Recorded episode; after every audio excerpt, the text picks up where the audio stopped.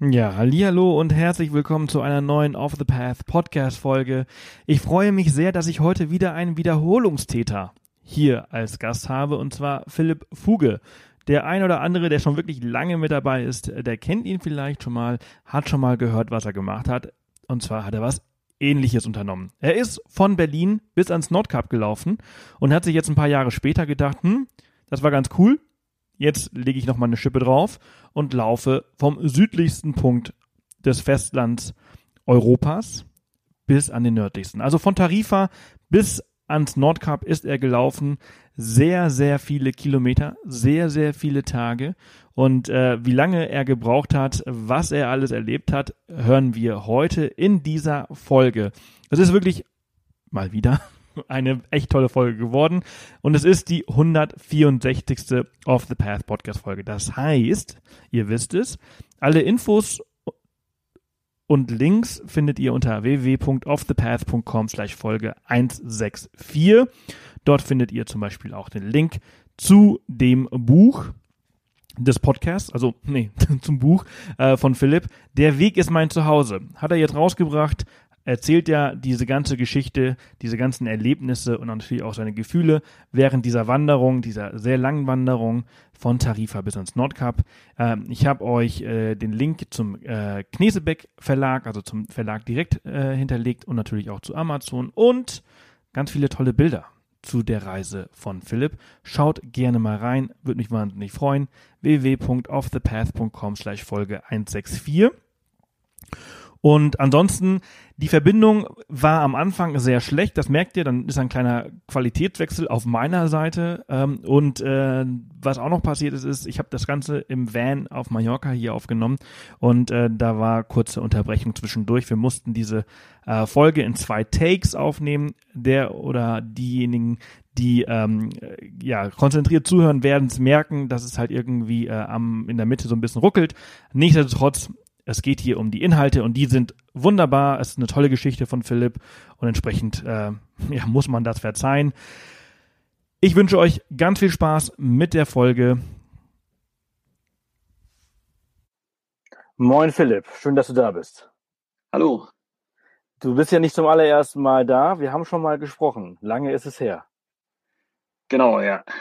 Weißt du noch, wann das ungefähr war? Du hast 2016 deine letzte Reise damals gemacht, über die wir gesprochen haben. Haben wir genau, das haben wir, glaube ich, Anfang 2017 oder so haben wir das so ein paar Monate, nachdem ich zurück war, das, glaube ich, aufgenommen. Also sehr, sehr lange. Also einer der ja. ersten Gäste des Podcasts. Ne? Ich glaube, ich habe 2016 angefangen. Also äh, muss so in einer, also einer der ersten Top 50 wahrscheinlich gewesen sein. Ah, okay. Ähm, in der Zwischenzeit bist du ein bisschen, hast andere Ideen gehabt, äh, bist ein bisschen weiter gewandert. Du hast äh, darüber ein Buch geschrieben und darüber sprechen wir heute so ein bisschen. Ähm, erzähl, wie bist du auf die Idee gekommen, von Tarifa bis ans Nordkap zu laufen? Ja, also hm, ich bin ja halt, genau, diese erste Tour 2016 war von Berlin ans Nordkap und irgendwie war so das Gefühl da, es war jetzt halb Europa und irgendwie durch ganz Europa wandern wäre auch mal schön, würde ich total gerne machen und schaffen. Erst habe ich überlegt, ob ich einfach von Tarifa nach Berlin laufe und dann ergänzt sich das zu einer kompletten Tour, aber irgendwie dann gedacht, nee, ich würde gerne noch mal auf einer anderen Strecke ganz bis zum Nordkap laufen und mh, hm, ja, und das habe ich dann versucht, obwohl ich in Tarifa eigentlich nicht so richtig dran geglaubt habe, dass ich das wirklich schaffe, hat es dann irgendwie tatsächlich geklappt. Ähm, mhm. Genau, dreiviertel Jahr habe ich gebraucht, ja, neun Monate. Wie, wie kam es, dass du nicht so an dein, äh, an dein Vorhaben geglaubt hast? Ich meine, du hast es ja eigentlich schon bewiesen, dass du laufen kannst. Ja, aber es war trotzdem, also da in Tarifa am Strand zu stehen und zu wissen, das sind jetzt über 6500 Kilometer und ich will die jetzt laufen, das war schon ein sehr abgefahrenes Gefühl. Also, dass ich schon, also vorher hatte ich mich total gefreut und gut vorbereitet und dachte, ich krieg das hin, aber als es dann wirklich soweit war, dachte ich, ja, ich laufe jetzt einfach mal los und es ist wunderschön hier und frühlingshaftes Wetter im Januar in Andalusien und kann mich nicht beklagen, aber ob ich am Ende wirklich am Nordkap stehe, weiß ich jetzt nicht. Ähm, aber ich, es ist mir auf jeden Fall gelungen, das mehr als beim ersten Mal so, so locker zu nehmen und zu sagen, ach, ich laufe jetzt einfach erstmal los und mal gucken, was draus wird. So. Ja. Die Idee daraus, äh, später ein Buch zu machen, die hattest du also damals noch nicht. Hm, ja, doch, so, so ein bisschen hatte ich schon überlegt, das wieder zu machen. Ich habe ja auch zur ersten Tour ein Buch geschrieben. Hm, und ich schreibe auch immer unterwegs schon so ein bisschen Tagebuch oder mache mir abends so ein paar Notizen oder so. Ähm, einfach damit ich im Nachhinein das noch so ein bisschen einordnen kann. Und mir macht es auch Spaß, wenn ich dann wieder zurück bin, zumindestens für mich selber, so die Tour hm, ja nochmal so intensiv zu erinnern, mir die Fotos anzugucken und ähm, ja, und so passiert es eigentlich immer fast von selbst, dass ich hinterher was drüber schreibe, dass das jetzt irgendwie richtig sowas geworden ist, was ich veröffentlicht habe. Das war nicht unbedingt geplant gewesen. Okay, ich finde ja, ich finde ja Tagebücher schreiben auf Reisen bin ich ja eigentlich auch ein äh, großer Fan von. Wir haben ja bei Drausgänger auch welche rausgebracht, weil äh, wenn du das liest, äh, also im Nachhinein, entweder wenn es Monate, aber auch Jahre später, äh, helfen dir deine eigenen Worte, dich halt genau in diese Szene wieder zu zu begeben. Ne? Also das ist dann quasi äh, live äh, vor deinen Augen spielt es sich wieder ab. Genau, ja, ja, das ist auch so ein Grund, weswegen es sich total lohnt, es zu machen, weil das halt noch über Jahre hinweg dann einfach, also wenn es so schöne Erlebnisse waren, einmalige Erlebnisse, macht das einfach total gute Laune, das so erinnern zu können. Und das kann man, glaube ich, nur, wenn man ja sich eine Weile die Fotos anguckt, sich damit beschäftigt, sonst sonst geht das so ein bisschen da rein, da raus und man vergisst es, ne? Ja, ja, absolut. absolut. Bilder können diese Emotion halt eben nicht so rüberbringen wie, wie das geschriebene Wort. Wenn du halt nach einem äh, langen, erlebnisreichen Tag der, der aufschreibst, wie du dich fühlst und was du so erlebt hast, dann ähm, ist das nochmal was anderes, als wenn du später einfach nur dir ein Bild anschaust. Ja, ich finde es auch manchmal tatsächlich ganz schön, das dann noch so altmodisch auf Papier auch aufzuschreiben, irgendwie so ein kleines Heftchen dabei zu haben weil ich mir dann auch immer so hinterher überlege, das Heft war jetzt auch die ganze Zeit dabei und ich habe das so in dem Moment habe ich das so wirklich geschrieben, ne? Und nicht irgendwie ins Handy reingetippt und gespeichert, sondern das, ja, das ist dann so ein bisschen wie so ein wie so ein Pilgerpass, in den immer Stempel reinkommen, hat man selber so ein Heft, wo man halt jeden nee, Abend so ein paar ja, ja, schreibt. Absolut, absolut. Du bist ja 6000 Kilometer, wie viel sind es genau gewesen? 6400? Also, am Ende waren es 6575 waren es am Ende. Ähm, das, genau, also ich hatte das, ich, ich berechne das immer so, dass ich die, die Route sozusagen online dann Tag für Tag nochmal eingebe und das dann addiere, ne, was da rauskommt. Ähm, aber ich denke, es, es wird schon so relativ genau stimmen. Mhm. Kann jetzt nicht auf einen Kilometer genau sagen, weil man vielleicht doch irgendwo mal einen kleinen Umweg nimmt oder irgendeine geradere Strecke geht. Naja, aber, also wie, wie, wie hast du das geplant? Also du bist ja, ähm, du bist in Tarifa losgelaufen, einmal quer durch Spanien, du bist nach Frankreich, äh, dann habe ich ja gesehen, du bist durch Deutschland, Dänemark, äh, Schweden, Norwegen, ne? Habe ich das jetzt genau. was vergessen? Ja, Genau, also ich hatte mir halt überlegt, genau, wo überhaupt der südlichste Punkt Europas ist, das musste ich auch erstmal so rausfinden. Ähm, und Sinn hat ja nur der südlichste Festlandspunkt gemacht, weil wenn ich auf irgendeiner Insel loslaufe und dann gleich wieder Schiff fahre, ist das ja irgendwie auch nicht so sinnvoll, wenn ich eigentlich wandern will. Und dann war für Spanien halt klar, dass ich so überwiegend den versuchen will, den Jakobswegen zu folgen, weil das einfach so vom Wanderkomfort her irgendwie nicht schlecht ist. Also ich hatte jetzt einfach keine Lust, die ganze Zeit auf stark befahrenen Straßen zu gehen oder so, was ja doch leicht passieren kann, wenn man nicht so einem halbwegs vorgesehenen Wanderweg irgendwie folgt. Äh, dann auch bezüglich Übernachtungsmöglichkeiten fand ich das mit den Pilgerherbergen manchmal ganz komfortabel. Und auch Wildzelten ist ja entlang der Jakobswege wird ja irgendwie geduldet und ist sonst in Spanien ja manchmal auch schwierig, dass, dass es halt nicht so erlaubt ist. Und genauso ist die Strecke durch Spanien dann entstanden, weil da gibt's ja die Via de la Plata, die von Sevilla hochführt und dann irgendwann auf diesen Hauptweg stößt, der von den Pyrenäen nach Santiago ähm, geht. Und ähm, da bin ich erst die Via de la Plata gelaufen und dann sozusagen den Hauptweg von den Pyrenäen nach Santiago dann verkehrt rum weiter. Ne? Ähm, da bin ich dann gegen den Pilgerstrom gelaufen und natürlich nicht Richtung Santiago, das wäre ja die falsche Richtung gewesen. Krass, du bist also gar nicht äh, am Mittelmeer den direkten Weg nach Frankreich gegangen, der vermutlich auch deutlich kürzer gewesen wäre, sondern du bist halt einmal ja querfeldein, einmal äh, quer durch Spanien hoch und dann äh, rechts abgebogen.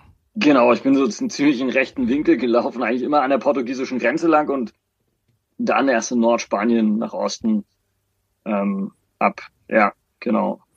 Haben die Leute wahrscheinlich auch nicht schlecht geschaut, als sie dir entgegengelaufen sind. Äh, hallo, Ja. verlaufen?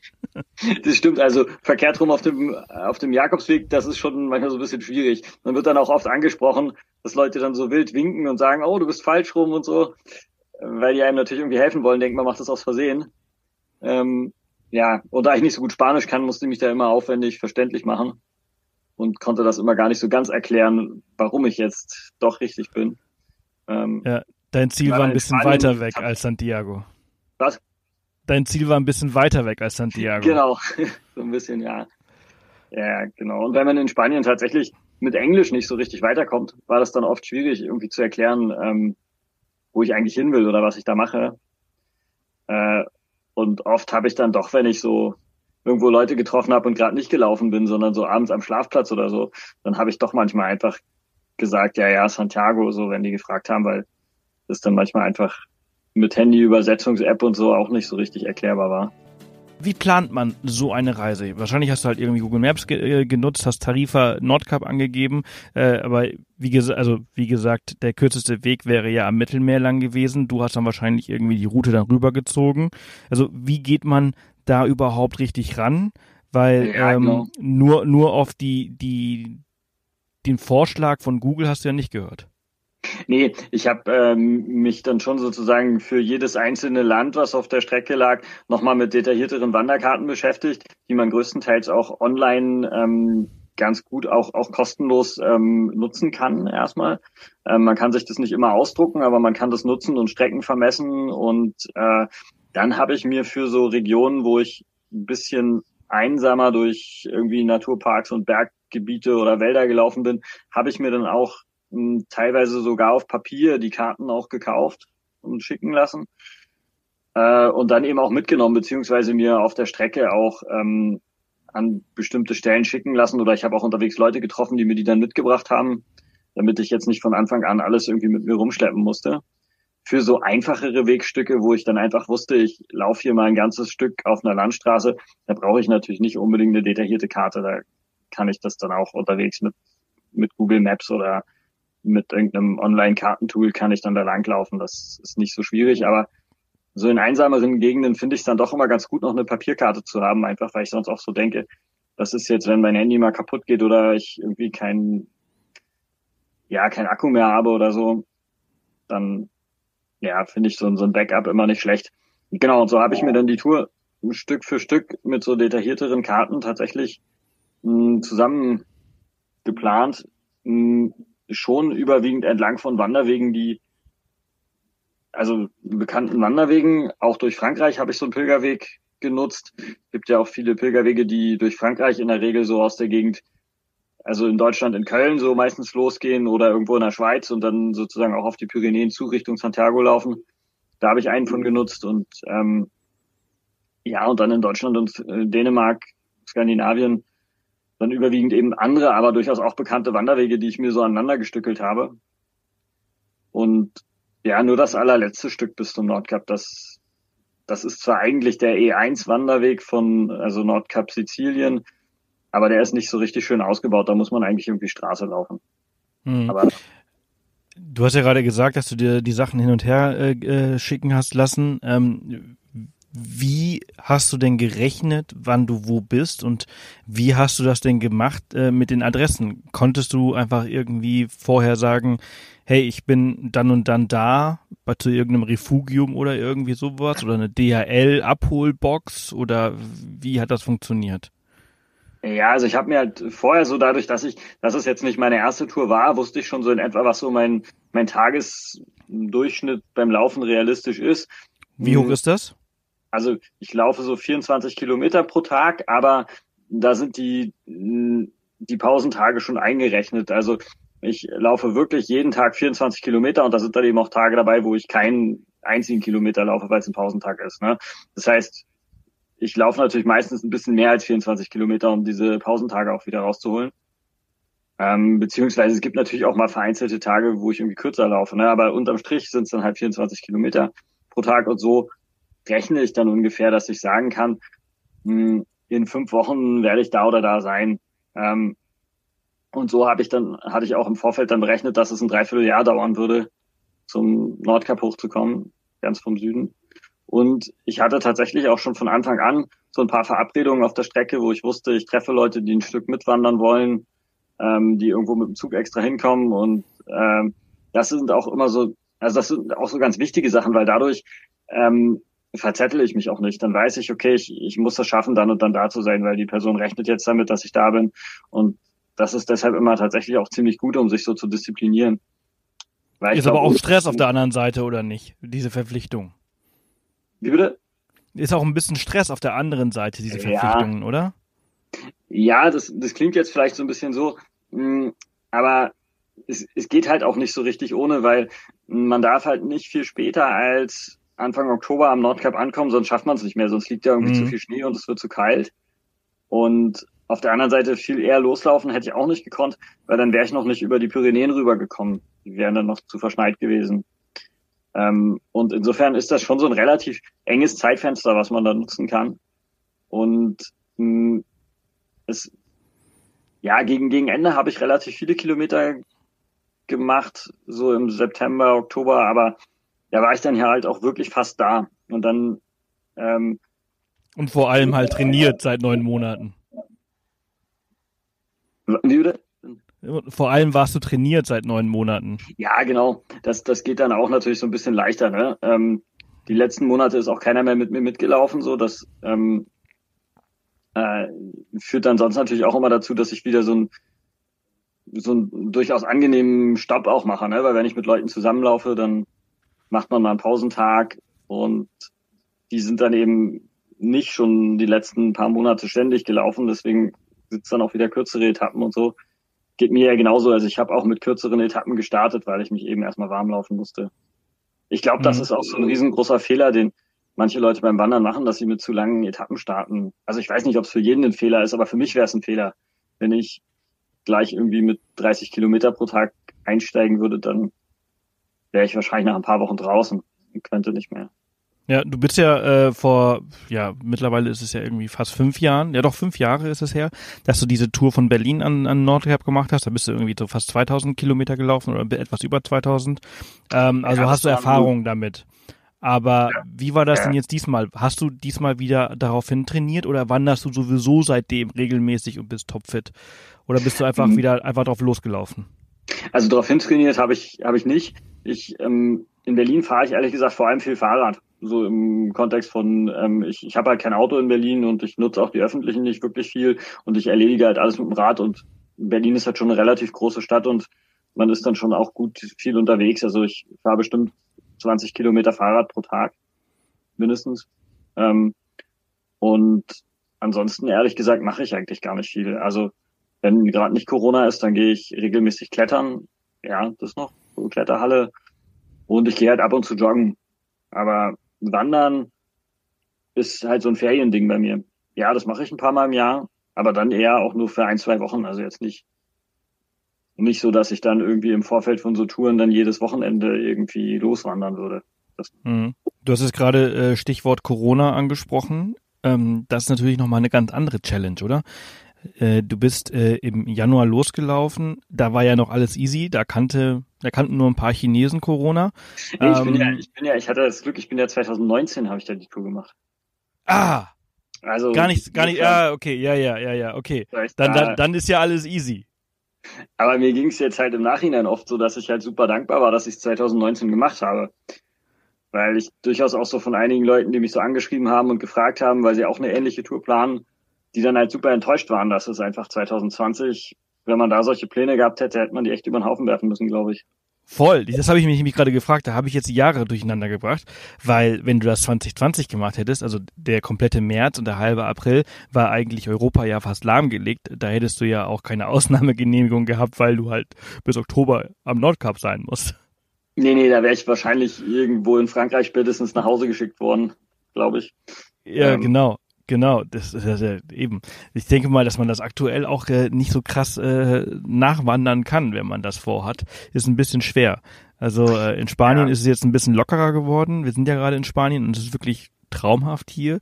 Aber äh, Frankreich ist noch ziemlich krass und in Deutschland ist jetzt ja auch ziemlich krass ab. Also ähm, ja. könntest du jetzt in der Form jetzt gerade nicht machen. Nee, nee, nee, das ist auch wirklich so ein, ja, so ein ganz komisches Gefühl gewesen. Dann jetzt 2020, wenn ich mir dann immer wieder gesagt habe, Mensch, jetzt ist irgendwie sind alle Grenzen in Europa gerade dicht und vor einem Jahr bin ich da einfach so rübergewandert und habe eigentlich auch kein einziges Mal irgendwo meinen Ausweis zeigen müssen, jedenfalls nicht an irgendeiner Grenze. Höchstens mal auf dem Campingplatz oder so, um meine Daten da irgendwo einzutragen. Aber ähm, das ist, schon ein starker Kontrast irgendwie. Ja, ja, da sind wir tatsächlich jetzt ein bisschen rückläufiger. Äh, jetzt musst du an äh, vielen Grenzen den Ausweis zeigen, beziehungsweise den Grund nennen, warum du rein möchtest. Und in manche Länder kommst du ja gar nicht gerade, wie zum Beispiel halt auch Norwegen. Da kommst du ja aus touristischen Gründen gar nicht, gar nicht rein. Ja. Ähm, aber du hast natürlich dann viel Zeit gehabt, um ein Buch zu schreiben. Genau, also da muss ich sagen, hat äh, Corona tatsächlich auch den Prozess sogar so ein bisschen beschleunigt, dass ich dadurch relativ schnell fertig war mit dem Buch. Ähm, weil ich dann einfach, ich habe zwar hier ganz normal auch wieder weiter gearbeitet in Berlin, hatte mal so, du hast gerade eben noch mal kurz den Job angesprochen und Job bedeutet ja immer Geld. Äh, wie hast du das auf dieser Reise gemacht? Hast du deinen dein Job dann pausiert? Hast du von unterwegs irgendwie abends im Zelt noch gearbeitet? Das stelle ich mir relativ anstrengend vor. Ähm, ja, wie, wie war das? Ähm, nee, also ich habe meinen Job tatsächlich pausiert. Das, das ging ohne Probleme, aber ich habe in der Zeit halt auch kein Geld verdient. Das heißt, ich habe vorher was zurückgelegt, aber so viel musste das gar nicht sein. Also ich stelle immer wieder so beim Wandern fest, mit wie erstaunlich wenig man auskommt, wenn man halt beschließt, das so ein bisschen low-budget-mäßig zu machen. Ähm, und ich mache das gerne low-budget, weil ich irgendwie finde, dass man dann ein bisschen, hm, man muss dann so improvisieren, aber kommt dadurch auch mehr mit Leuten in Kontakt, schottet sich nicht irgendwie ab in einem Hotelzimmer oder so, weil man es gar nicht bezahlen möchte. Ähm, und ja, ich hatte 6000 Euro gespart für die ganze Tour mit Anreise und Abreise am Ende wieder vom Nordkap.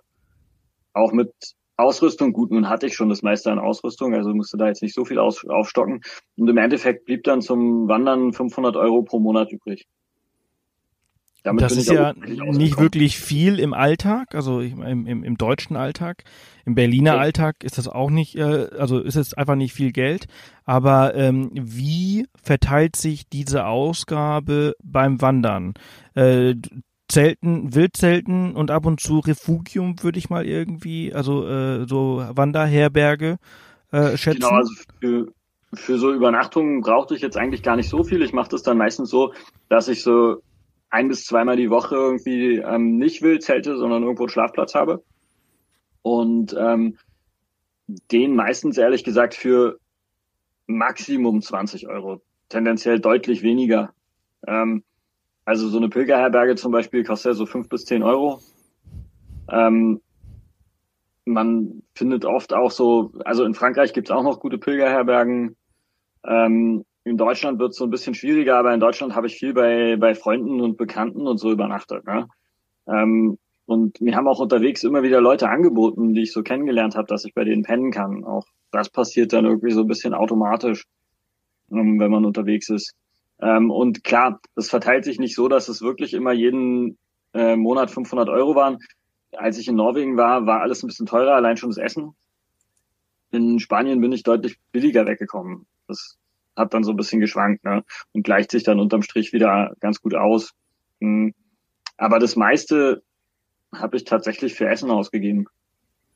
Und wie hast du das immer organisiert? Also du hast ja natürlich im Supermarkt, aber für wie viele Tage ähm, hattest du dann was dabei?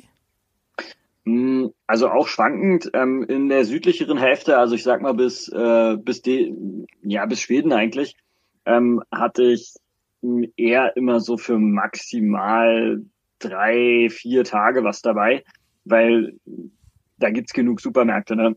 Da muss man nicht so viel nicht so viel transportieren. Im Grunde genommen hat man eigentlich meistens fast jeden Tag irgendwie eine Einkaufsmöglichkeit und nur wenn vielleicht mal ein Wochenende oder ein Feiertag ist oder so, muss man mal ein paar Tage länger das mit sich rumtragen. Hm, das geht eigentlich erst so ab Schweden dann tatsächlich los, dass die Supermärkte deutlich weiter voneinander entfernt sind und man dann ganz im Norden passiert ist, dass man auch mal für acht Tage was tragen muss. Ne? Mhm. Das bedeutet aber, dass du halt eben auf frische Lebensmittel zugegriffen hast und nicht auf so, so Trockennahrung. Genau, also im, im südlichen Teil habe ich eigentlich so weitestgehend das ganz normal so Sachen im Supermarkt gekauft, wie man die zu Hause auch essen würde. Dann kann man sich das auch notfalls erlauben, mal so ein bisschen was Schwereres zu tragen. Wobei ich jetzt so Obst und Gemüse frisch, das esse ich dann nur vorm Laden direkt, das trage ich nicht mit mir durch die Gegend. Ne? Ähm, weil das wiegt einfach unglaublich viel und bringt jetzt nicht viele Kalorien. Also es ist jetzt schon eher, ja, dass man dann viel kalorienreiches Zeug isst, was eben ähm, nicht viel wiegt. Also sprich ähm, Nudeln, Schokolade, Müsli-Riegel, Nüsse, so eine Sachen. Ne? Hast du ähm, da eine spezielle Zahl immer vor Augen gehabt, die du pro Tag einnehmen wolltest? Also ich frage aus dem Grund, weil ich gerade jemandem gefolgt bin, der den Atlantik überquert hat äh, im Ruderboot und der hat äh, 6000 Kalorien am Tag verdrückt in Trockennahrung. Mhm. Ja, also man braucht schon erstaunlich viel. Ähm, ich habe irgendwann aufgehört, mit diesen Kalorien zu rechnen, weil das im Supermarkt immer so unglaublich lange dauert, wenn ich dann davor stehe und dann anfange, das irgendwie zu lesen auf den Packungen und wo das steht und wie viel das jetzt ist. Ähm, ich habe irgendwann nur noch die, also ich rechne jetzt immer nur noch die Gramm. Ich rechne mal, dass ich 750 Gramm pro Tag an irgendwie möglichst kalorienreichem Essen brauche. Und das kriege ich im Supermarkt relativ schnell irgendwie zusammengerechnet, dass ich dann eben einfach weiß, es sind jetzt irgendwie irgendwie irgendwie sechs Tage halt und ich habe dann jetzt, äh, ich muss jetzt viereinhalb Kilo mir zusammensuchen an Essen. Ist das dann auch so so eintönig wie äh, Trockennahrung diese diese Mahlzeiten? Also äh, de, in dem speziellen Fall des des Ruderers hatte der glaube ich irgendwie ich glaube sechs verschiedene Mahlzeiten für 50 Tage. Also ne ja. und das heißt, er konnte halt wirklich nur alle, alle, ja, alle drei Tage gab es das Gleiche.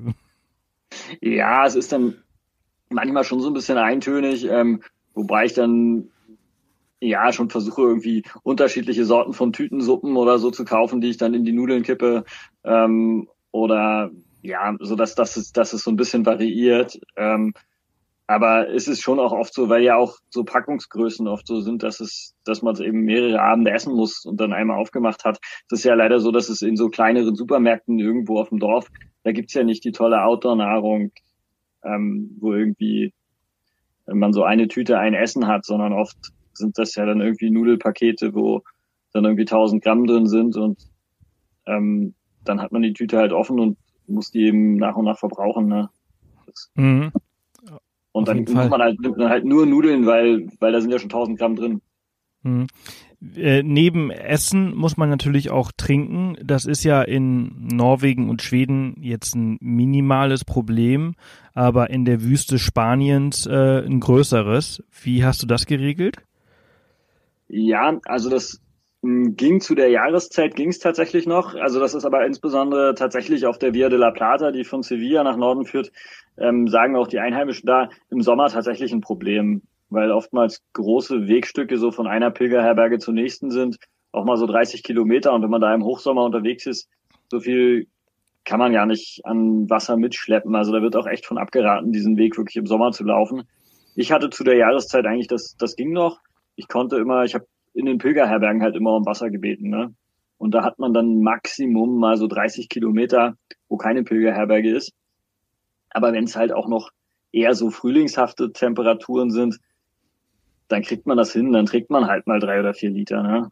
Also einmalig. Und meistens sind die Pilgerherbergen dichter und da kann man dann immer auffüllen. Das, das ging eigentlich ganz gut. Hm. Du, du hast ja ähm, vorhin ganz kurz gesagt, durchschnittlich 24 äh, Kilometer am Tag. Ähm, jetzt weiß ich nicht, wie schnell du läufst, aber man läuft ja so in der Regel so sechs Kilometer pro Stunde. Das bedeutet im Durchschnitt vier Stunden am Tag. Das heißt aber auch, dass du halt an den meisten Tagen mehr als vier Stunden gelaufen bist, um halt eben deine Pausentage einzurechnen. Ne? Was, was, was sind dann so deine, deine, deine normalen Tage so gewesen? Läufst du dann schon so deine acht bis zehn Stunden durch? Ja, manchmal schon. Also ich muss auch sagen, dass ich so, also sechs Kilometer die Stunde, ja, das, das schaffe ich, wenn ich besonders schnell laufe. Das halte ich vielleicht zwei oder drei Stunden durch, aber meistens nicht länger. Also ich laufe tendenziell eher so vier Kilometer die Stunde. Ähm, wenn es jetzt super schöne Landschaft ist und ich da zigtausend Fotos mache, dann auch mal nur drei. Das, das kommt auch immer darauf an, wie abgelenkt ich so bin. Ähm, oder halt klar auch auf Untergrund, Wetter, was weiß ich was alles, darauf natürlich auch. Ähm, und ich würde jetzt so sagen, es ist, wenn ich so eine 30 Kilometer Etappe laufe, dann bin ich schon acht Stunden unterwegs und wenn es noch mehr sind, dann eben auch mal noch, noch länger. Aber ich merke so bei, also bei, ich bin eine Etappe, bin ich 45 Kilometer gelaufen, war auch wirklich die längste, also eigentlich ist bei 40 meine Schmerzgrenze. Wie lange bist du denn äh, unterwegs für 45 äh, Kilometer oder an diesem besagten Tag? Also da war ich relativ schnell, das waren glaube ich zwölf Stunden. Okay, das ist natürlich auch echt ordentlich, ne? Ja. Da hast du auch echt äh, schwere Füße danach. Ja, das war der Weg äh, so raus aus, ich bin durch Hamburg durch, das war der Weg raus aus Hamburg. Und ähm, das war halt irgendwie so ein, ja, so raus aus der Stadt, da will man ja dann auch irgendwie weg, das ist dann alles laut und irgendwie eignet sich nicht so zum Wandern, aber gleichzeitig ist man halt auch super schnell, da ist eben alles Asphalt und man kann da schnell laufen. Ne? Das ist jetzt kein, kein Sumpf oder irgendwas, mhm. wo man. Du, du musstest ja dann aber auch an, an schlechten Tagen, ne? also an Schlechtwettertagen äh, laufen. Ähm, das ist ja im Süden ging das ja wahrscheinlich noch äh, im Januar, Februar, März, da war es ja noch äh, relativ mild. Wobei, nee, jetzt wo ich die Frage so stelle oder das hier so ausspreche, hast du wahrscheinlich äh, das optimalste Wetter so genutzt, oder? Ja, also ich hatte so den Eindruck, ich ganz lange hatte ich das Gefühl, ich bin in so einem Frühling, der einfach nicht aufhört, weil als ich in Andalusien los bin, war halt tatsächlich Anfang Januar schon so, ich fand es relativ frühlingshaft. Ähm, also wie bei uns halt so Frühling ist, so zwischen, also so um die um die 15 Grad tagsüber und durchaus viel Sonne und kaum Regen. Regen. Und als ich dann in Frankreich war, ging da eigentlich dasselbe Wetter weiter. Und bis in den Mai hinein, also im Mai war ich dann schon in Deutschland, blieb es so in der Art. Und dann, dann kam halt tatsächlich ein relativ warmer Sommer, der dann so auf der Mitte von Skandinavien sogar fast ein paar Tage echt zu heiß wurde zum, zum Wandern. Ähm, und dann ist das Ganze aber super schnell ähm, in den Herbst übergegangen. Also mit ich sag mal, mit Ende August, Anfang September wurde das dann richtig kalt und die letzten zwei, drei Wochen, das war schon fast eher Winter. Also das ging dann super schnell von wirklich Anfang August noch Hochsommer bis dann halt Ende September einfach Winter. Überlegt man dann äh, ab und zu mal den Daumen rauszustrecken und zu sagen, komm, ey, heute keinen Bock mehr bei dem Schnee oder bei dem Wetter? Ja, auf jeden Fall überlegt man das. Das ähm, zum Glück war ich da eben schon wirklich so nah am Ziel, dass ich es dann irgendwie nicht mehr gemacht habe. Aber ich hatte dann so Situationen, dass auch Leute von selbst einfach angehalten haben, gerade auch bei so Regenwetter und gefragt haben, ob sie mich mitnehmen können und ähm, ich dann das einfach immer abgelehnt habe und das sicherlich auch sehr komisch rübergekommen ist, ähm, dass man so unbedingt bei dem Wetter jetzt da weiterlaufen will. Ähm, aber ja, unter anderem so an einer Strecke, da war so ein, so ein Linienbus, der da immer so hin und her fuhr. Und dieser Busfahrer, der hat dann immer wieder neben mir angehalten, mehrmals am Tag, immer so aus der einen Richtung und aus der Gegenrichtung und hat dann immer wieder so gegrinst, ob ich jetzt vielleicht mal mit will. Ähm, und ja, nee, aber ich habe, also das war halt 500 Kilometer vom Ziel und da habe ich gedacht, nein, ich werde jetzt das jetzt nicht irgendwie, dann ärgere ich mich einfach zu sehr, wenn ich es dann wirklich schaffe und dann bin ich aber so ein kleines Stück Bus gefahren. Das ja, das, das, das kenne ich. Wobei ich glaube, ich würde ein bisschen schwach werden. Aber ich, ich äh, kann das sehr gut verstehen. Wie, wie hast du das äh, on Tour mit, mit, deiner, mit deinen ganzen Klamotten gemacht? Konntest du das dann immer waschen oder ähm, ähm, wie ging das? Genau, also dafür sind dann eben auch diese, diese Tage auf Campingplätzen oder in Herbergen oder so, wenn ich so sage, ein, zweimal die Woche ähm, zähle ich halt nicht wild. Und das sind dann die Gelegenheiten, wo ich meinen Campbell dann wasche. Ähm, klar, gibt nicht immer eine Waschmaschine, also oft dann auch einfach so irgendwie im Waschbecken oder so. Ähm, und ist jetzt auch bei frühlingshaften Temperaturen nicht so ein Problem, da kriegt man es halt auch immer trocken. So, ja, weiter oben in Skandinavien habe ich dann schon versucht so zu planen, dass ich auf irgendwelchen Campingplätzen bin, wo es irgendwie Wäschetrockner gibt, um dann nicht mit dem ganzen nassen Zeug da am nächsten Tag weiter zu laufen. Da muss man dann, glaube ich, schon auch so ein bisschen aufpassen, weil das sind ja auch im Zweifelsfall auch ja, schwer zu handelnde Situation, wenn man dann irgendwo steht und wirklich nichts Trockenes mehr zum Anziehen hat. Ähm, das, also man muss, mit anderen Worten, wenn man irgendwie nur eine Garnitur zum, zum Schlafen abends im kalten Zelt hat, dann muss man zusehen, dass wenn man die wäscht, dass die dann abends auch trocken ist, sonst kann das ein bisschen brenzlig werden. Ja, ja, das hast ein, hast ein anderes Problem. Ähm, hast du denn äh, auch so Probleme mit Krankheit oder so gehabt, dass du irgendwie auf dem Weg äh, krank geworden bist? Ähm, nee, tatsächlich nicht so. Also die, die allerersten Tage, da hatte ich irgendwie, ja, da hatte ich so, so ein bisschen so, so Erkältung, dass ich schon so dachte, Mensch, das äh, jetzt irgendwie, jetzt fängt es schon so an. Ähm, aber ja, dann bin ich mit so ein paar Ibuprofen irgendwie losgelaufen und irgendwie ging es dann relativ schnell, relativ gut. Ich glaube, das war auch so ein bisschen der Schock aus dem kalten deutschen Winter sozusagen.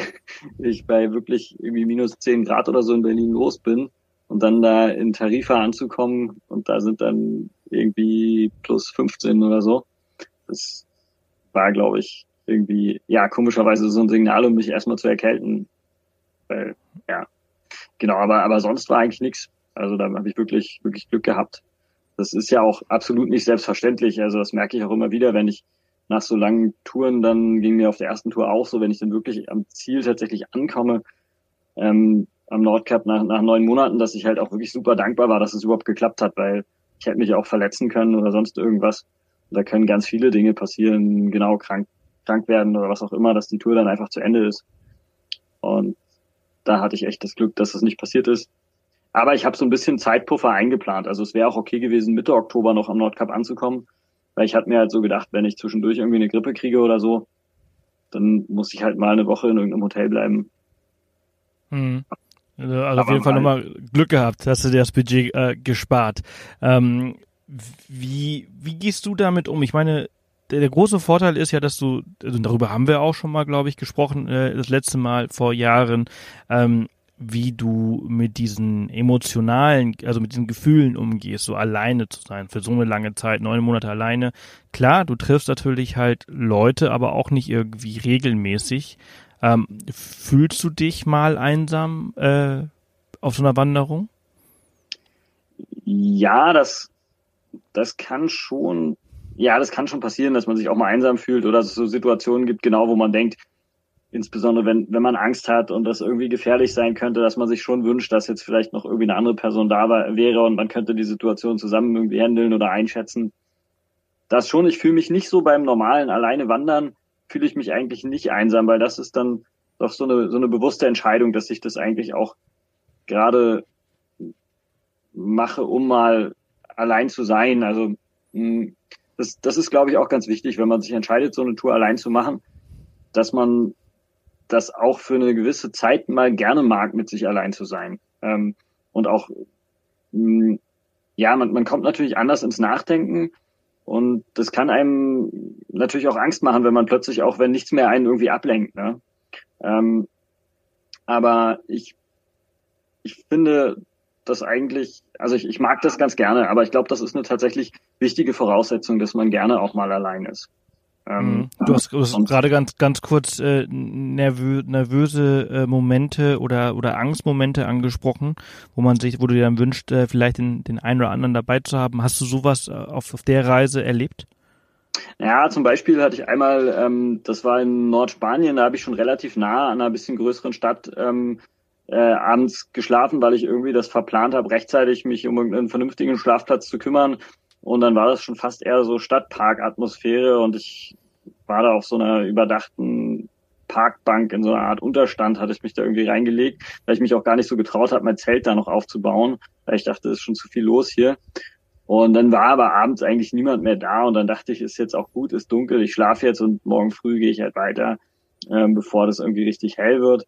Und dann kam halt nachts irgendwie so eine Gruppe von so, ich also ziemlich betrunkenen. Ich konnte nicht so genau erkennen, wie viele das waren, aber auf jeden Fall einige, die dann irgendwie auch so rumgegrölt haben und irgendwie irgendwie Flaschen durch die Gegend geworfen haben. Und da ist mir echt so mulmig geworden, dass ich dachte, wenn die mich jetzt hier in diesem Unterstand irgendwie finden und ich bin hier der, der Turi, der irgendwie vielleicht Kohle dabei hat oder denken das oder was auch immer, oder es einfach nur so irgendwie Lust rumzupöbeln oder dann, dann ist halt echt blöd so, ne? Das war so ein Moment, wo ich mir echt gewünscht habe, wenn ich jetzt wenigstens zu zweit wäre. Ähm, aber es ist im Endeffekt einfach gar nichts passiert. Die sind irgendwie daran vorbei und dann war alles wieder gut. Also es ist, nicht, ist einfach nichts passiert. Es war halt nur in, in meinem Kopf das, was passieren könnte. Ne? Aber ja, es, ist, es ist ja oft so, dass die Dinge meistens nur im Kopf passieren ähm, und dann eigentlich alles gut ist. Ähm, aber das ist ja gut, dass dir nichts passiert ist und dass auf der Reise nichts passiert ist. Äh, aber es sind ja mit Sicherheit ganz viele Dinge äh, im Positiven äh, passiert. Vielleicht äh, willst du da mal was von teilen, so diese besonderen Momente auf der Reise, die dir so in Erinnerung geblieben sind.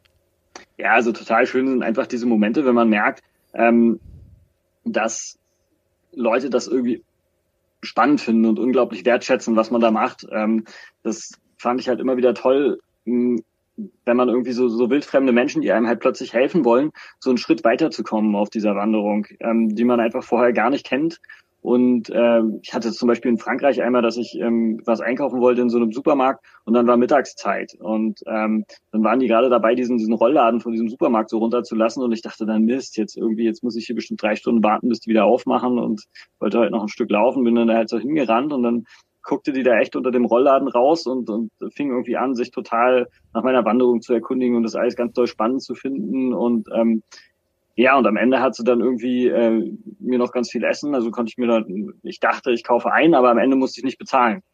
Ähm, weil sie wollten mir das dann schenken. So für, ich habe ja das mit, das war ja verbunden mit so einer, ich habe Spenden gesammelt für so einen Baum, äh, für so ein Wiederaufforstungsprojekt und das hatte ich ihr halt erzählt und dann fand, hat sie das irgendwie mir für die Bäume unbedingt schenken wollen.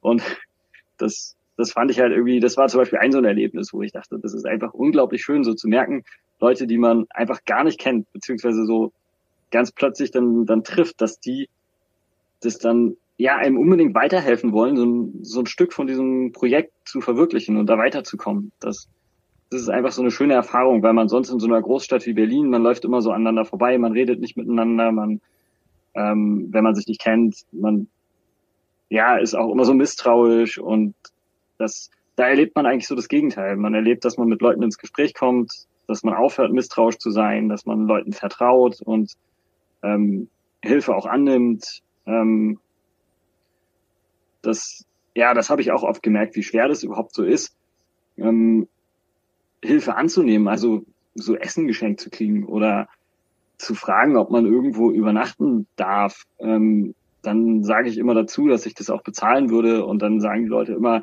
nee, auf keinen Fall, das musst du nicht bezahlen und das, das ist immer so, ja, das ist so eine, so eine schöne Erfahrung, dass man so so ein Geben und Nehmen. Und ich merke immer, wenn ich dann wieder zurück bin von so Wanderungen, dass ich selber mich viel mehr so öffne für die Welt und auch irgendwie was, was zurückgeben will und ähm, großzügiger werde oder so. Gut, nun kann man in, in Berlin jetzt kein, man kann jetzt nicht irgendwelche Wanderer beherbergen. Das, das geht irgendwie so nicht. Das geht wahrscheinlich eher so in kleineren Kontexten, aber dass man halt irgendwie gerne irgendwas für irgendwas spenden will oder irgendwie was zurückgibt oder ne, so dass man einfach ein bisschen weltoffener wird, ne? Ja, dass man sich viel mehr öffnet und nicht immer gleich davon ausgeht, dass ja, dass dass alle dass immer nur das Schlechte wollen und ja, ja, genau, genau, ja, ja, ja. ja ich verstehe das. Also ich habe auch, also ich habe auch so meine meine Erlebnisse auf meinen vielen Reisen schon erlebt, von denen ich schon zu viele hier äh, im Podcast geteilt habe, weshalb ich die Hörer jetzt davon verschone. Aber ähm, die, die Welt ist an sich äh, gut und schön und auch positiv. Und natürlich äh, gibt es viele negative Nachrichten, aber auch nur die schaffen es meistens in die Nachrichten, die positiven genau. Dinge nicht. Ja. Und das ist halt eben, man, wenn man die ganze Zeit von so Krieg und Krankheit und weiß ich nicht was berieselt wird, dann könnte man meinen, dass äh, es nur in den eigenen vier Wänden sicher ist, aber dem ist nicht so. Genau, ja. Man kann da draußen sein, eigentlich völlig ausgeliefert und schutzlos, nur mit so einem Rucksack. Und dann kommen Leute und die wollen einem helfen. Und man muss nicht denken, dass die einem was Böses wollen. So. Also im Gegenteil, die wollen einem halt wirklich helfen. Ja, du hast gerade ganz kurz deine Spendenaktion ähm, angesprochen. Du hast ein Euro pro gelauften Kilometer, also ein, Eu ein, ein Kilometer ist ein Euro und ein Euro ist ein Baum, ne? Ist das richtig? Genau, das war die Idee, ja. Und äh, du bist aber über dein Ziel äh, von deinen 6500 äh, Kilometern hinausgeschossen ein bisschen, ne? Genau, also es hörte dann irgendwie einfach nicht, nicht auf. Die Leute haben dann irgendwie noch weiter gespendet in den, gerade in den letzten Tagen, auch noch irgendwie kurz bevor ich da war. So wie so, wie so ein Anfeuern war das. irgendwie total schön. Und dann haben wir die Spendenaktion halt auch noch weiter laufen lassen. Ähm, und genau, dadurch ist es halt noch ein bisschen mehr sogar geworden. Und äh, das hast du für, wo hast du das gesammelt? Ähm, das habe ich über den äh, Verein äh, Naturfreunde Jugend. Ähm, die gibt's so deutschlandweit für auch als Erwachsenenverbund, da heißen sie nur Naturfreunde, gibt's so in einigen Städten in Deutschland und das ist ein bisschen kleinere ähm, Umwelt-Naturschutzorganisation, die sich auch so für sanften Tourismus einsetzen. Und die haben halt eine ähm, Partnerschaft mit dem Naturfreundeverein im Senegal. Also die Berliner Naturfreunde haben da eine Kooperation. Und das war für so ein Wiederaufforstungsprojekt im Senegal, ähm, wo äh, ja auch die schon vor Ort waren und das Projekt auch auch gesehen haben im Vorfeld. Und ähm, ich bin halt selber so mit den Naturfreunden insofern verbunden, als dass ich da ein paar Leute gut kenne, die da arbeiten und ähm, mir dadurch sicher sein konnte, dass das Geld auch für den Zweck verwendet wird, ähm, für das ich gerne möchte, dass es verwendet wird. Ich wollte nicht so einfach anonym irgendwie halt für eine Umwelt- und Naturschutzorganisation Geld sammeln und keiner weiß, wo es dann landet, sondern ich wollte halt wirklich was Konkretes und ähm, ich wollte auch das, das Versprechen, was ich dann gebe, dafür wird das Geld verwendet, dass es auch eingelöst wird. Und ähm, das ist auch tatsächlich passiert. Also ich habe auch auf meiner Homepage schon so ein paar Fotos von den Baumpflanzen und so hochgeladen. Das ähm, äh, sozusagen, also ja, ist wirklich in der Tat so, dass. Man im Senegal für einen Euro einen Baum pflanzen kann. Sehr cool. Wir verlinken natürlich auch auf deine Seite in den Show Notes, da kann jeder äh, reinschauen. Ähm, und dein Buch heißt ja Der Weg ist mein Zuhause. Genau. Wie ist es jetzt zu Hause zu Hause zu sein? Ja, das ist natürlich dann, also man war eine ganze Zeit geht's mir dann, ging es mir irgendwie nach der Tour so, dass ich ähm, ganz viele Sachen, die ich sonst gar nicht wahrnehme, unglaublich zu schätzen wusste. So ähm, sowas wie äh, ja essen können, was ich was ich will. Ähm, jederzeit irgendwie alles alles einkaufen können. Das war jetzt eben durch die letzten Monate in Skandinavien, wo man dann eben doch vor jedem Supermarkt wieder rechnen muss, was, was darf ich denn, wie viel darf ich denn kaufen und wie viel kann ich tragen. Ähm, so jeden, jeden Morgen duschen können, ähm, Klamotten anziehen können, die irgendwie trocken sind und frisch aus dem Schrank kommen und nicht irgendwie total durchgeweicht ähm, äh, vom Regen vom Vortag und so. Ähm, das, das war, also dass, dass man so Kleinigkeiten irgendwie unglaublich wertschätzt. Das ist das eine. Naja, dann das andere, was ich schon gesagt hatte, dass man sich irgendwie mehr für die, für die Außenwelt so, so öffnet, die Welt insgesamt einfach viel, viel positiver wahrnimmt. Das ist auch so eine unglaublich schöne Erfahrung. Und natürlich ist es auch jedes Mal wieder so ein Sprung ins kalte Wasser, dass man zurückkommt und dann geht dieser Arbeitsalltag irgendwie wieder los. Und ähm, das ist am Anfang natürlich auch nicht so leicht, irgendwie, das kann man nicht so leicht schlucken, so. Aber deswegen, also es ist auch mit ein Grund, warum ich dann über so Touren immer im Nachhinein oder das auch bei der ersten Tour gemacht habe und jetzt wieder, dass ich gerne darüber schreibe, weil das auch so eine schöne Form ist, die die Tour in Gedanken so zum Beispiel nach der Arbeit nochmal zu durchleben, zu wissen, ähm, das war ja dann, ich bin Anfang Oktober, nee, Mitte Oktober bin ich erst wieder in Berlin gewesen. Dann kam so der Herbst, der Winter und einfach zu wissen, ja, ich gehe jetzt tagsüber arbeiten, aber wenn ich abends nach Hause komme, dann ist es draußen schon dunkel und dann mache ich mir das gemütlich und dann gucke ich mir diese Fotos an und schreibe ein bisschen und bin wieder so voll drin in diesem Erleben. Also ich brauche das dann schon, dass ich das nochmal ähm, ja intensiv erinnere einfach. Ne? Mhm. So ein Buch ist ja, und zumindest ist das für mich oftmals der, der Fall gewesen, ich habe ja auch schon ein paar geschrieben, so eine Art auch Abschluss mit so einer Geschichte. Natürlich macht man jetzt halt natürlich solche Interviews und man spricht darüber, aber so das Erlebte, da, das wird oftmals abgeschlossen äh, als solches. Ähm, gibt es äh, denn dann auch dann neue Projekte? Läufst du jetzt als nächstes nach Kapstadt oder nach äh, Singapur oder was, was, was steht als nächstes an? Ja, es ist natürlich in der Tat so, dass, ähm, dass das irgendwie so ein bisschen süchtig macht und ich immer nach Natur schon wieder dann anfange zu überlegen, was kommt denn jetzt als nächstes. Jetzt hat mich da Corona tatsächlich so ein bisschen ausgebremst. Ne?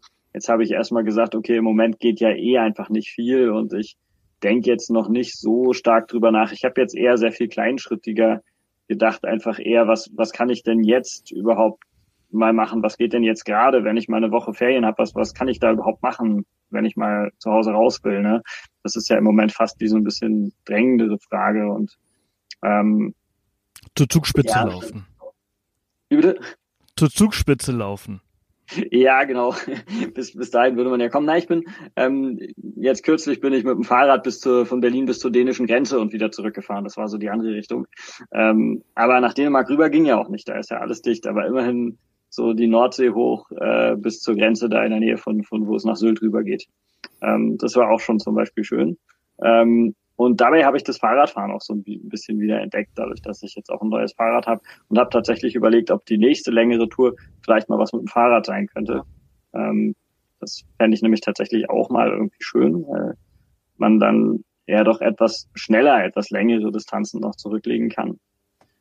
Und ähm, ja, aber da bin ich, bin ich noch total unentschieden, ähm, was das im Endeffekt wird. Also ich glaube schon wieder irgendwas in Europa, weil mich doch das immer wieder fesselt, so den, ja, so ein bisschen sowas nicht unbedingt vor der Haustür loslaufen, aber auch so mit durch Deutschland durchlaufen und, und so merken, wo, ähm, ja, wie, wie steht das eigentlich alles so in Verbindung? Was, ähm, also was, was kann ich von meiner Haustür aus erreichen, vielleicht sogar aus eigener Kraft? Und ähm, das war auch auf dieser langen Wanderung jetzt so, da bin ich ja immerhin durch Hannover und durch Hamburg durchgelaufen. Gut, das war jetzt nicht Berlin, aber dass ich einfach trotzdem, also dieses, dieses Reinlaufen, also Südeuropa war mir, das war, kam mir sehr fremd vor auf eine gewisse Art und Weise, weil ich auch kein Spanisch spreche und dann so in das Bekannte so reinlaufen und dann eben nach, nach Norden nochmal so ganz wieder davon weg, so in so ein ganz, dass sich der ganze Kontinent irgendwie so erschließt und ähm, ja, das, das erweitert irgendwie so den Blick und deswegen habe ich schon Interesse dran, so zu gucken, was ist, was ist eigentlich so um Deutschland drumherum, ähm, wie, wie geht Europa da so weiter und klar kann man, natürlich war ich auch schon häufiger mal irgendwie mit Flugzeug äh, kurzurlaubmäßig irgendwo in anderen europäischen Ländern, aber das ist halt was anderes, wenn man durchwandert, dann habe ich immer das Gefühl, dann war ich halt wirklich da. Also wenn ich zwei Monate durch Spanien gewandert bin, dann war ich halt wirklich in Spanien. Dann habe ich es halt auch gesehen irgendwie. Hm, das kann ich sehr gut verstehen. Ähm, aber ich bin gespannt. Äh, was auch immer du als nächstes äh, machen wirst, ich bin mir sicher, äh, wir werden davon hören und davon lesen. Ich äh, danke dir vielmals, dass du dir heute die Zeit genommen hast, äh, mit mir über dein Abenteuer äh, von einem Cup zum anderen zu sprechen. Ja. Und äh, wünsche dir ja für die Zukunft ganz viel Erfolg und ich bin gespannt, wie es weitergeht. Dankeschön. Bis dann, ciao. Tschüss. Jo, und das war es auch schon wieder mit dieser Folge. Vielen, vielen Dank an Philipp für die Zeit. Entschuldigt die kleinen Ruckler dazwischen, aber das ist halt nun mal so, wenn man das Ganze über äh, das äh, Internet über 4G halt aufnimmt. Ähm, genau, es war eine sehr tolle Folge, finde ich, äh, sehr inhaltsvoll und äh, vielen Dank an Philipp, dass er sich die Zeit genommen hat. Wie gesagt, findet ihr tolle Bilder zu dieser Reise, zu dieser Folge äh, auf dem Blog und natürlich halt auch tolle Links zum Verlag selbst, wo ihr sein Buch findet. Der Weg ist mein Zuhause, aber auch auf Amazon. Und natürlich findet ihr auch einen Link zu Philips Webseite, wo ihr dann sehen könnt, was seine nächsten Pläne sind. Also schaut gerne mal vorbei unter www.offthepath.com slash Folge 164. Ansonsten kommen demnächst wieder viel mehr Folgen, denn ich habe tolle Leute kennengelernt, mit denen ich gesprochen habe. Und ähm, ja, es kommt wieder ein bisschen Regelmäßigkeit rein. Und wenn ihr vielleicht auch was ähm, erlebt habt, dann schreibt mir gerne www.offthepath.com. Nein, das ist die Webseite. Äh, schreibt mir gerne an podcast at offthepath.com. Und äh, ja, wenn ihr irgendwas Cooles erlebt habt, ich habe immer ein offenes Ohr für euch und wir setzen uns dann zusammen, virtuell natürlich, und sprechen über eure Erlebnisse. Ich freue mich sehr und wünsche euch jetzt erstmal alles Gute und eine erfolgreiche Woche und bis nächste Woche, wenn ihr wollt. Bis dann. Tschüss.